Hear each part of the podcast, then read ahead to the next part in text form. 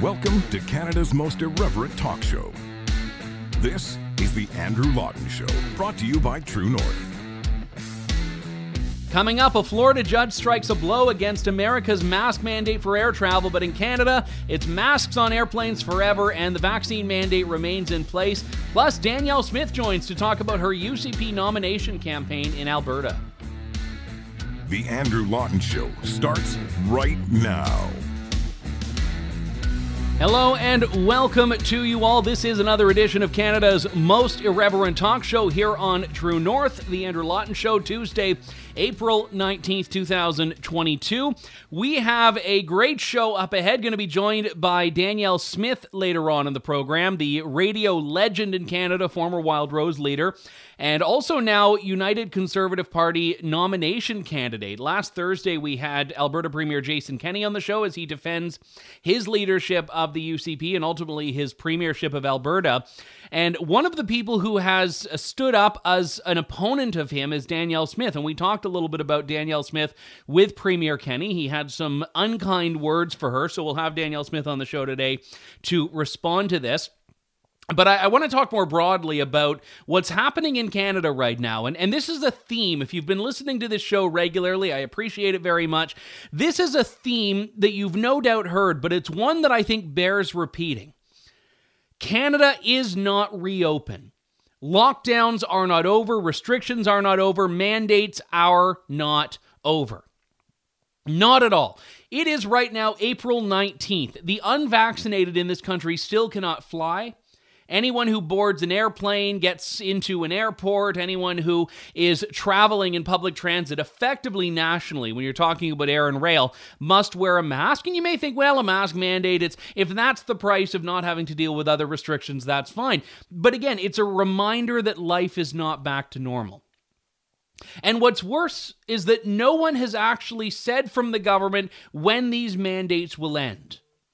Right now, we're in a period where the government's called it a sixth wave. And even though if you look around, anyone who's getting sick is just coming down with the sniffles. They're not actually dealing with any critical illness. We don't have hospitals being overrun. The sixth wave is proving to be even less significant than the fifth wave, which was already an example of people coming down with minor, minor, minor ailments.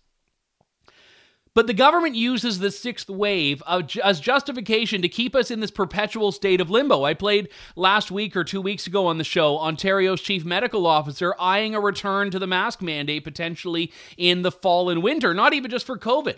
He was alluding that it might just be for other illnesses as well, like a mask for the flu. Two weeks to flatten whatever the 2022 2023 flu season brings us. But no one from the government is saying when this is going to end. We've heard in the past, well, you know, an announcement might be coming in the future, but no announcement actually comes. And again, most Canadians are vaccinated. The majority has no need to look into the minority not being allowed to get on a plane. But it's a reminder that life is not back to normal. And this is where, when people talk about the new normal, this is what they're referring to. I predicted months ago that the mask mandate is probably going to be here for years, especially on things like airplanes. It just seems like something the government will keep over people's heads. Doesn't matter when you look abroad and see, oh, I don't know, British Airways flight attendants ripping them off in a video and saying masks are now your choice only. And then you have also the other thing that happened this week. In the US, a Florida judge, a federal judge in Florida, said that the mask mandate is no more. So the TSA, uh, air travel agencies in the US are no longer enforcing the mask mandate because one judge, that was all it took. One judge said this is no longer allowed. And this wasn't just an injunction, this was an actual judgment. Now, is the federal government going to appeal this? Is the mask mandate going to be brought back? We'll see. But what was notable is that all the airlines said, okay, no more of this. We're not doing it. We're not enforcing the mask mandate. Where's the leadership in Canada? I spoke in the last show about Chief Justice Richard Wagner going off about how much he dislikes the Freedom Convoy. That's the caliber of judges we have in Canada. Judges that have been saying no, no, no anytime people have been bringing constitutional challenges about COVID measures. I'm not aware of any specific challenge on the air travel mask mandate. There might be one, I'm not aware of any. There is an air uh, vaccine mandate challenge. Brian Peckford, uh, represented by the JCCF, challenging the vaccine mandate for air travelers, which still, in this day and age, when COVID is in decline daily, you cannot get on a plane if you are not vaccinated, no matter the reason, there, there's no compassionate exemption. If you're in Vancouver, you want to get to see, I don't know, a, an ailing grandparent in Nova Scotia, you cannot do it unless you drive. And that is a long, long, long drive. And I don't want people to forget this. And, and this is what the convoy was all about. And, and the convoy is proving to be a lot more enduring because they're having protests regularly in communities across the country. And some of them are just big old family block parties. Others have had a bit more of an edge to them. And people have said, why are they still protesting? Life's back to normal. It's not. And anyone that wants to say that what we are living in right now is normal is missing a huge piece of the story here. And we cannot forget this. We cannot forget what governments have done to us. And governments don't want us to forget it, by the way. That's why they keep dangling it over our heads. They're not saying we're open for good, even when they did. I mean, this was Jason Kenney's big downfall last summer. He says Alberta's open for summer, and it proved to be only summer and not even the whole summer before another wave of restrictions came in place. Ontario government policy seems to be right now get us onto the other side of Ontario's election next month. And then once we're on the other side of the election, all of a sudden it doesn't matter what they do to us. They can uh, do two weeks to flatten the curve, more mask mandates. They can do it all back because at that point, they don't need to face the voters. And what we're seeing right now is the longer it goes on, the less likely people are to say anything about it and, and I've said this time and time again the mask mandate is particularly insidious because when people look at the mask mandate, they see something that can be framed as a minor concession.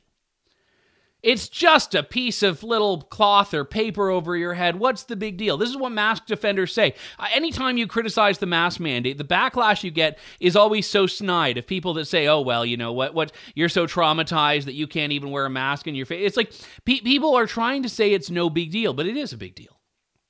Not being able to show your face in public is a big deal. Someone being able to uh, show you their face in public, that's a big deal as far as air travel goes, I mean, it's the epitome of a first world problem, but it's a legitimate challenge. If you've flown recently, which I have because I've covered events uh, across the country. Uh, what happens is on I don't know if it's the same on WestJet, but on Air Canada they give you an announcement that says you are have to keep your mask on at all times except for when you're eating, drinking, or taking oral medication. We ask you to finish all food and beverage within a 15 minute period. So they don't want people to do what uh, there was some British guy that did a while ago, which is like you just have like a big jar of Pringles and you just take like you know one every sixty seconds and keep your mask off the whole flight. They're they're now telling you you've got to eat all your food and beverage, whatever that is. Maybe it's you know your little tiny coffee and your bag of peanuts. You have to eat that in fifteen minutes. You can't just nurse the whole thing to keep your mask off. So, if you're on a transatlantic flight, if you're even on a flight across the country from Toronto to Vancouver, you're, you're dealing with hours wearing a mask. And it is a big deal because that is just not the way that we are supposed to function in society. And the fascinating thing now is that if you're flying anywhere else in the world, you're landing in a free place. You're keeping your mask on for the threat of being fined by Transport Canada and put on the no fly list. And then you land in England and you just rip the mask off and do whatever you want. You land in Florida now and you just rip the mask off and do whatever you want. Now, interest. I, I would have to check this. If you fly with an American airline from Toronto to Miami or something like that, I don't know at what point you can take the mask off. Do you have to take the mask off? Uh, you have to wait until you're in U.S. airspace. Do you have to uh, keep it on for the whole flight? I don't know.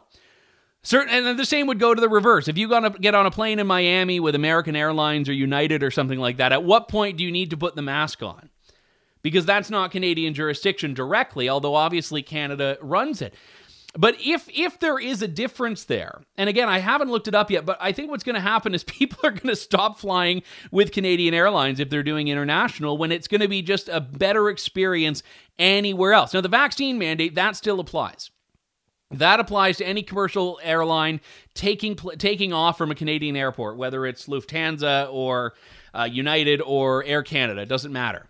Uh, the mask mandate, I'm, I'm kind of interested in just as we see the fine tuning of the details in the US. But never let anyone tell you it's not a big deal because anytime you are just no longer able to live your life the way you always had, normalcy is being reshaped. Normalcy is being reshaped. And I, as a fully vaccinated person, continue to stand up for the rights of the unvaccinated because if you don't stand up for other people's rights, your rights aren't there for you. And, and I'm also very aware, as any vaccinated person should be, that it's only a matter of time if you allow this world to continue to grow before you know your two doses aren't enough your three doses aren't enough your four doses aren't enough. You need to get your annual booster if you want to fly. You need to get your flu shot if you want to fly. You need to make sure that your hpv vaccine is up to date if you want to go see the massage therapist. Whatever the i mean that, that depends what you're doing with the massage therapist i get. Bad example bad example. The point is is that once government creates this infrastructure it wants to perpetually empower itself to keep this going and that was why people were very nervous, justifiably so, when the federal government was giving provinces millions of dollars to come up with these infrastructure programs for provincial federal vaccine passports. And Alberta, I mean, they basically said the only reason they're keeping their proof of vaccination system in place, not for businesses, was because people needed it to travel. So the federal government basically forced provinces, even those who didn't want vaccine passports, to keep issuing them to keep issuing them in some form. And this uh, is what basically allows private businesses to say, we need your proof of vaccination because they know that you still can access that paperwork. Because if you're traveling to some other country, that other country might ask you if you've been vaccinated, and you shouldn't, as a Canadian, not be able to provide that if that's what you want to do, if, if you want to go somewhere that has a mandate in place. But increasingly, everywhere around the world, is stripping away not just their vaccine passports, but everything. Everything. In England, life has gone back to normal. I don't even think in public transit in England right now you need to wear your mask. In the US, public transit mask mandate is gone by court order. Maybe not permanently, but it is gone. I hope it's gone permanently, and I think it will be because I do not think this is going to be the hill that Joe Biden and the White House want to die on. But in Canada, not a whiff of when it will happen. And it's so strange because when a guy talking into his microphone needs to tell you life is not back to normal, you may think, well, that's weird. If it feels normal, it is. And a lot of you are, are, probably well aware of this because I know I have a lot of people that have reached out to me who are unvaccinated who can't travel. Life has not gone back to normal for them. And what I'm saying to you is that I haven't forgotten about you and I haven't forgotten about your rights, even if the government wants to pretend that you don't exist. We've got to take a quick break here. When we come back, we'll talk to Danielle Smith here on The Andrew Lawton Show. Stay tuned. You're tuned in to The Andrew Lawton Show. Welcome back to the Andrew Lawton Show here on True North. Last week we spoke to Premier Jason Kenney, who was defending his leadership. Right now, United Conservative Party members are voting by mail about whether Jason Kenney has their confidence to stay on as leader. And interestingly enough, I, I, asked Premier Kenney what he thinks a win is, because historically, in a leadership, uh, you want in a leadership review to have 60, maybe even 70% of your members back you. But he was saying 50% plus one. That's a mandate. And I, I, think there are some lower expectations coming there. Nevertheless, that's what we talked about. And, and Jason Kenney has been taking aim at other people in his party who are taking aim at him. Two notable examples of this are Brian Jean, the former Wildrose leader, who's now the UCP MLA in uh, Fort McMurray, Lac La Biche. I can't remember the order of the, the riding name or something like that.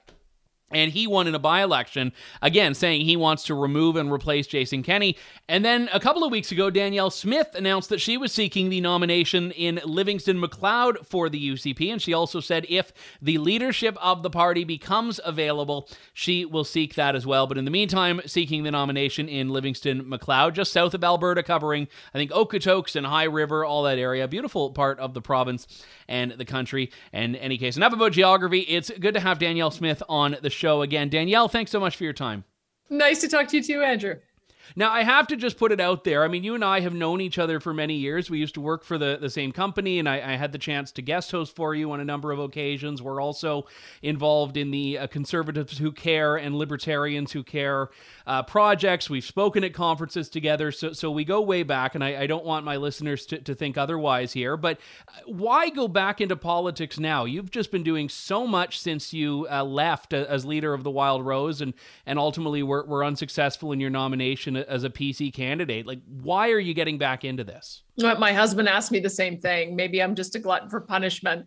Part of it is, you know, I've always been in public policy advocacy. When I think about the common thread, through my political and media and business advocacy career, it really has been trying to identify really good public policy to move things along, mostly in Alberta. I have done a bit on federal policy and and some on municipal policy too which i find interesting but provincial politics and provincial policy has always appealed to me.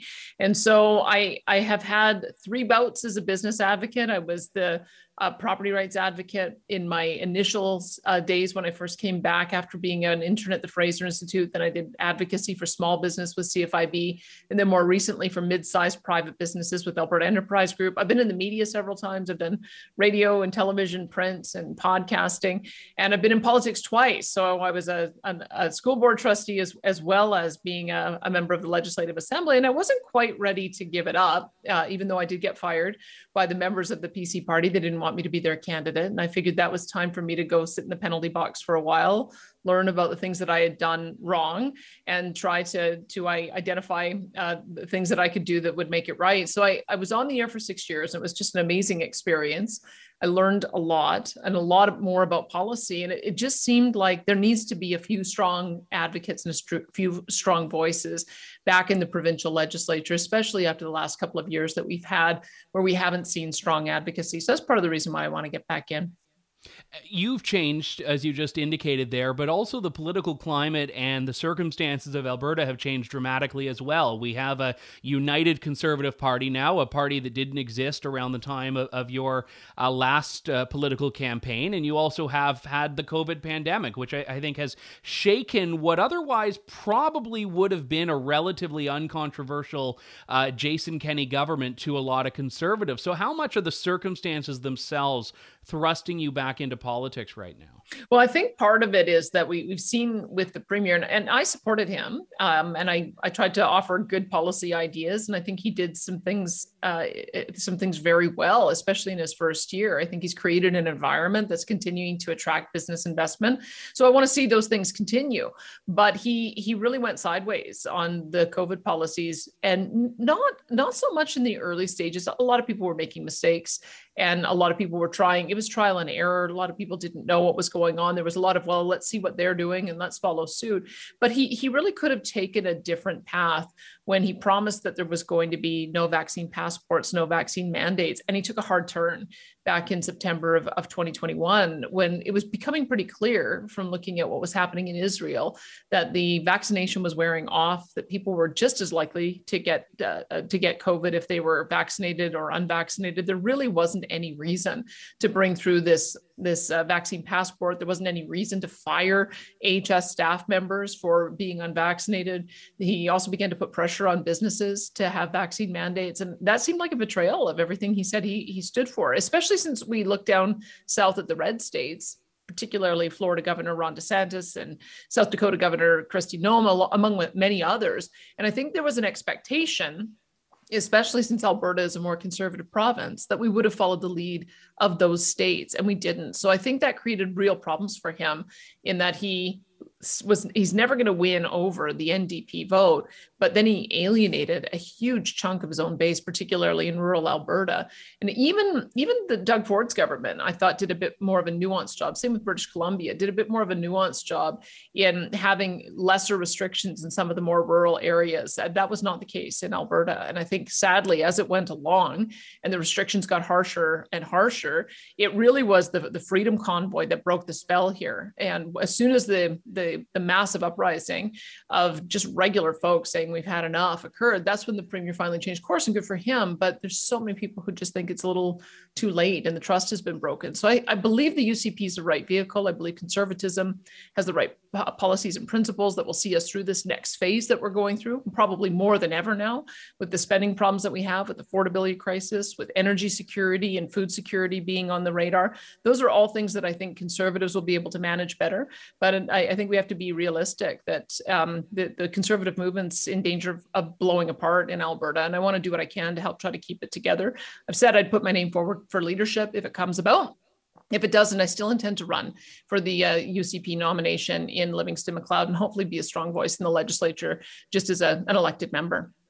I think that is an important point, though, because the UCP right now is in the midst of a leadership review.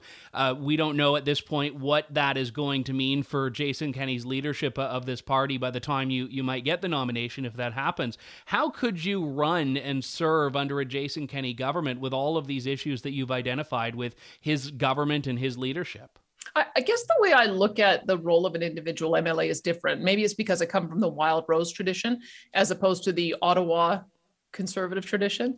The, the Wildrose tradition is very similar, I think, to even how Ralph Klein and and um, and Peter Lougheed managed their caucuses back in in the day uh, with the Progressive Conservatives here. Those are two of our historic party leaders on the conservative side, and there, there really has been a respect for grassroots decision making. That the job of the MLA is to go into the community, find out if there's a problem, and then bring it to caucus. And if other caucus members have similar problems, then it gets elevated to the minister. And then if the minister doesn't get resolved resolved it, get, get it resolved, then the then the, the premier is supposed to come in and help to resolve it. That is how politics has worked historically in this province. Uh, Ralph Klein was was uh, well known for telling his cabinet ministers that they had to get their policies past caucus three times once in the initial idea stage and then as they were hammering out the details and then finally before it went into the legislature otherwise it wasn't going to fly he even would leave caucus I'm told, so that the debate could happen without him, so that he didn't influence the outcome. And that's the kind of culture that we're used to having in a political party in the conservative movement here. The, the, the Stephen Harper top down federal Ottawa conservative style is what Jason Kenney has brought here. And that is unfortunately one where you uh, strict party discipline. It's the 20 and 30 year old kids who are going around bullying MLAs about what they can and cannot say. And I think it's I think that's the reason for the schism in the party, quite frankly, is that the MLAs have not been allowed to do their job. So I'm I'm pretty good at making my voice heard. I'm pretty good at being an advocate. I'm pretty good at uh, identifying local issues and making sure that they get profile. And so I, I just want to bring a bit of that culture to the party. Brian Jean, I think, incidentally, wants to do the same thing. And so if there's a few more of us from the Wildrose tradition, then we might get a little bit more balance back in the UCP, which would then allow us, I think, to gain a little bit more traction with the public. I want to play a clip of Jason Kenney responding to you announcing that you were getting back into politics and, and get you to then respond to the response here. Uh, what I have said is, as long as I'm leader of the United Conservative Party, I will not permit a rerun of the uh, the Lake of Fire incident. Um, a, a conservative party was blown out in an election in 2011 because of a failure of leadership to block extremists from getting on the party ballot. Uh, that is a lesson that I thought people would have learned as long as I'm leading this party, it will be a mainstream conservative party. And I welcome voices who disagree with me on a whole range of policy issues. Always have, always will. We've demonstrated greater openness and tolerance for uh, dissenting views in our caucus and party than anything I could, I've, I've ever seen because we are a grassroots democratic party. But um, there has to be a limit. And for me, the limit has always been a commitment to our members that we will not tolerate uh, hateful extremism that promotes uh, violence or uh, hateful views towards entire categories of people. So as you just saw there, he he's not only bringing up the, the Lake of Fire incident from about a decade ago, but but also it sounds like calling your supporters and perhaps even you extremists, which I, I find quite interesting. Uh, you know, he talks about violence. I, I've never heard that from you. I mean, what on earth is he doing? He he unfortunately has this bad tendency of fighting with everyone. He fights with his party members he fights with his caucus members he he fights with the opposition he fights with the media. And i, I think we're looking for a little bit more statesmanship from from our our, our chief leader and chief spokesperson. I mean, if you go back to 2012, I'm glad that uh, I was able to serve as a learning experience for everyone, every conservative leader who came after. But if we want to be frank about it, back in 2012, I mean, Jason Kenney was talking about how gays could marry, but not each other. He also was proudly talking about how he uh, ended the first spousal benefits law in California, and so dying AIDS patients weren't allowed to go and see their loved ones. Um, he has has said some pretty uh, uh, radical things about the pro the pro choice movement. So he is the kind of candidate I would have had to refuse on my ballot back in 2012. Now I accept that people's views moderate over time, and he has said that his views has, have moderated too.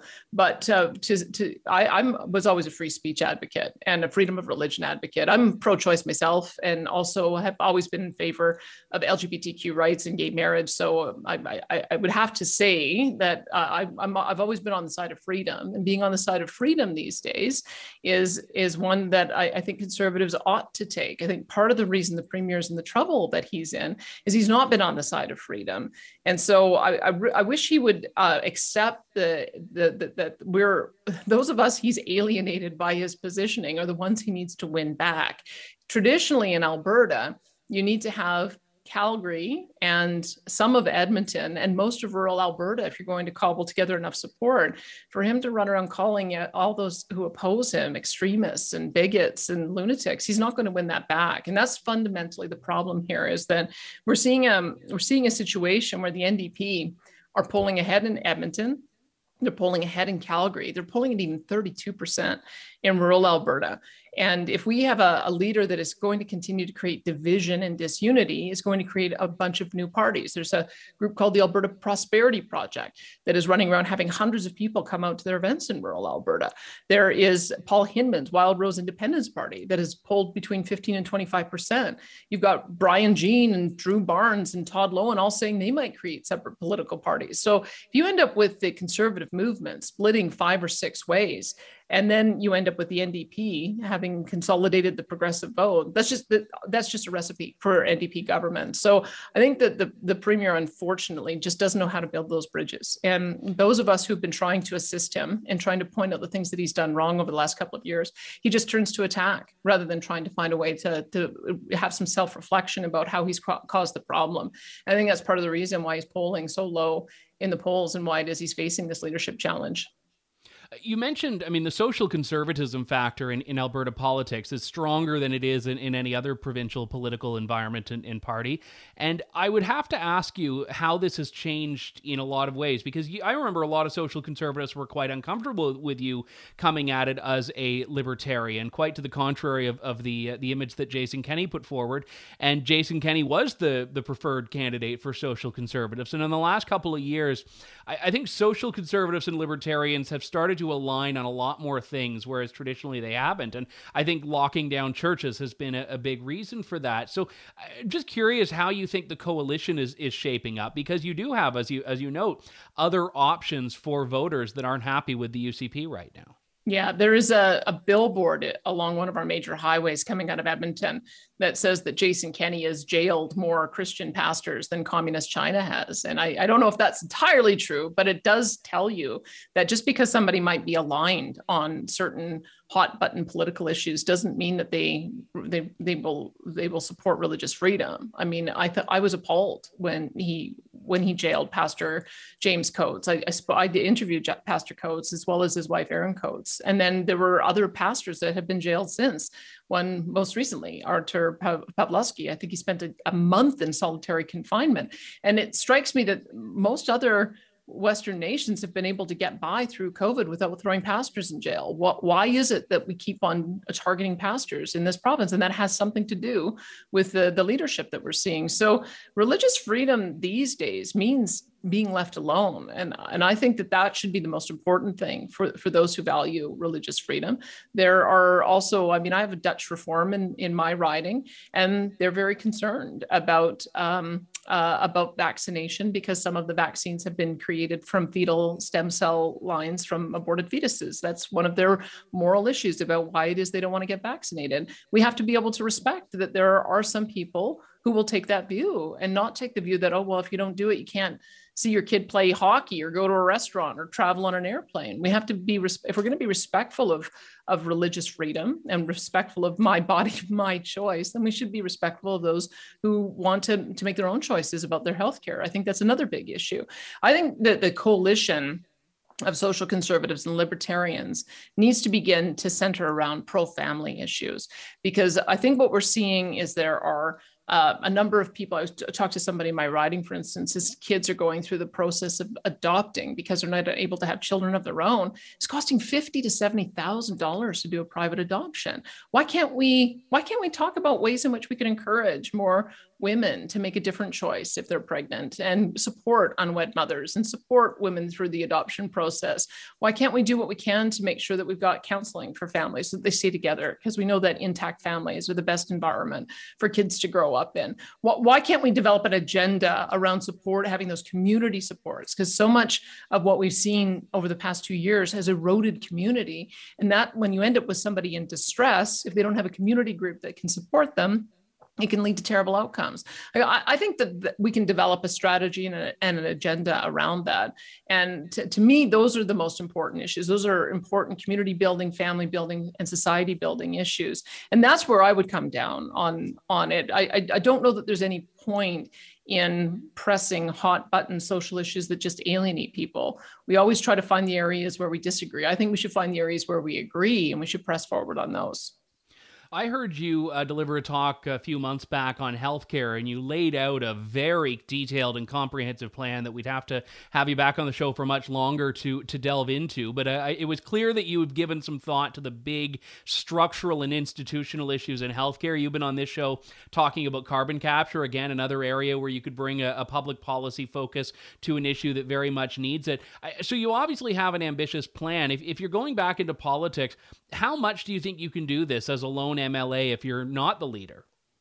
You can always have influence. And I think for me, this is what I've learned in my various roles in advocacy and media is that politicians move when there's enough public support for it. Politicians always get it backwards, is that they they go into elections and they they don't do enough time I think paving the groundwork for people to be open to their ideas. That that was was one of my mistakes back in 2012.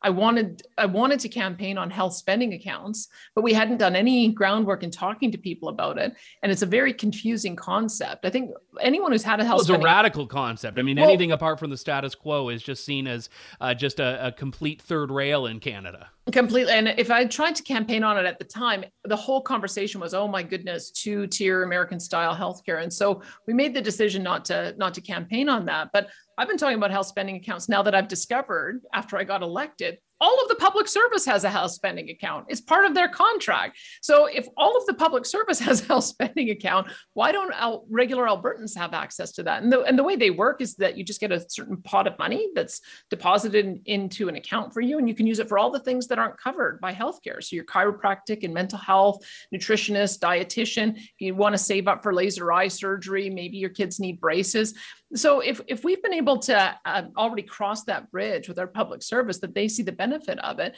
maybe that sows the seed for how we can deal with the two years of trauma that people have suffered through covid but also create an environment where we're, we're funding health care as opposed to just sickness care and to me that would be the beginning because you can implement a policy like that without it violating the Canada Health Act. In fact, I think it's actually more in alignment with the Canada Health Act because it's more comprehensive it gives people the means to take control over their own healthcare as well. It's accessible, it's portable. There's all kinds of reasons why you can build on that. And if you start building around that concept, then you can start having the discussion with um, the public about if we find some savings in our healthcare system, we can flow that through to you in your health spending account. Now, all of a sudden, you've got 4.4 million people rooting you along to try to find efficiencies in the healthcare system. And then you can have a conversation about, well, what kind of things do you cover?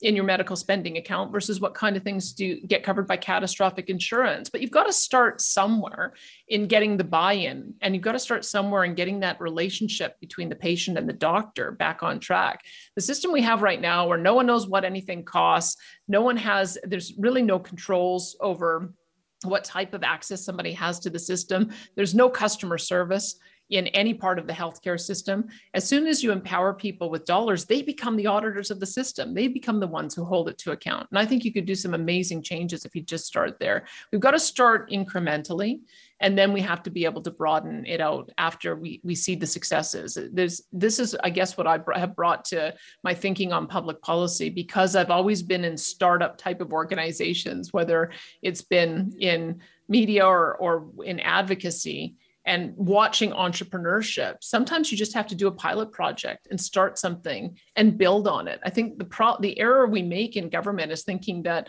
anytime you implement a policy it has to be 100% perfect across the board covering all citizens at all times for all reasons. And then you end up with mammoth programs that take forever to get to get implemented and a lot of mistakes get made. So why don't we try it a little bit differently? Why don't we try it the way people actually do operate which is you try a pilot project you see what works and you tweak it and go along. I think that we could apply that kind of approach to changing the way we deliver public health services across the board. Public health services education services. For instance look at uh, the uk they've identified that these two years of education disruption have caused a lot of kids to fall behind. Why not create a, a little a little fund for for students so that they can get remedial uh, upgrades if they're having problems in math or reading or get tested if they're falling behind in school and they need to get uh, some other remedial help? I think we need to start empowering parents as as as the payers or patients as the payers as opposed to just sitting back and thinking that centrally planned bureaucracies can do it for all of us. They've demonstrated they can. So why don't we try something different? Why don't we try to build out our public services using conservative principles? Free enterprise and choice and competition and empowerment of, of the uh, individual user. And if we can start doing that i think we can make some amazing changes Danielle Smith, UCP nomination candidate for Livingstone Macleod. I, by the way, if you win, are we losing you at uh, conservatives who care and libertarians who care? Probably. I mean, it's one of those things where, where, people. I mean, I've lost so many jobs now in the in the last week because as soon as you get involved in politics, people say, "Oh, well, we're a nonpartisan organization. We can't be involved." It's, it's a it's a real challenge. I think it's why a lot of people don't end up putting their name forward in politics because um, it, it is hard to just decide to go without an income for a year. And so, I well, we'll have to see how it goes forward. I understand why people make that that kind of choice that they they want to make sure that things aren't perceived to be tainted by politics. But I, I wish we'd be able to to have a, a better approach that we could attract more people into politics. Very well said. Uh, Danielle, thanks so much for coming on. Best of you luck. You bet. Thank you.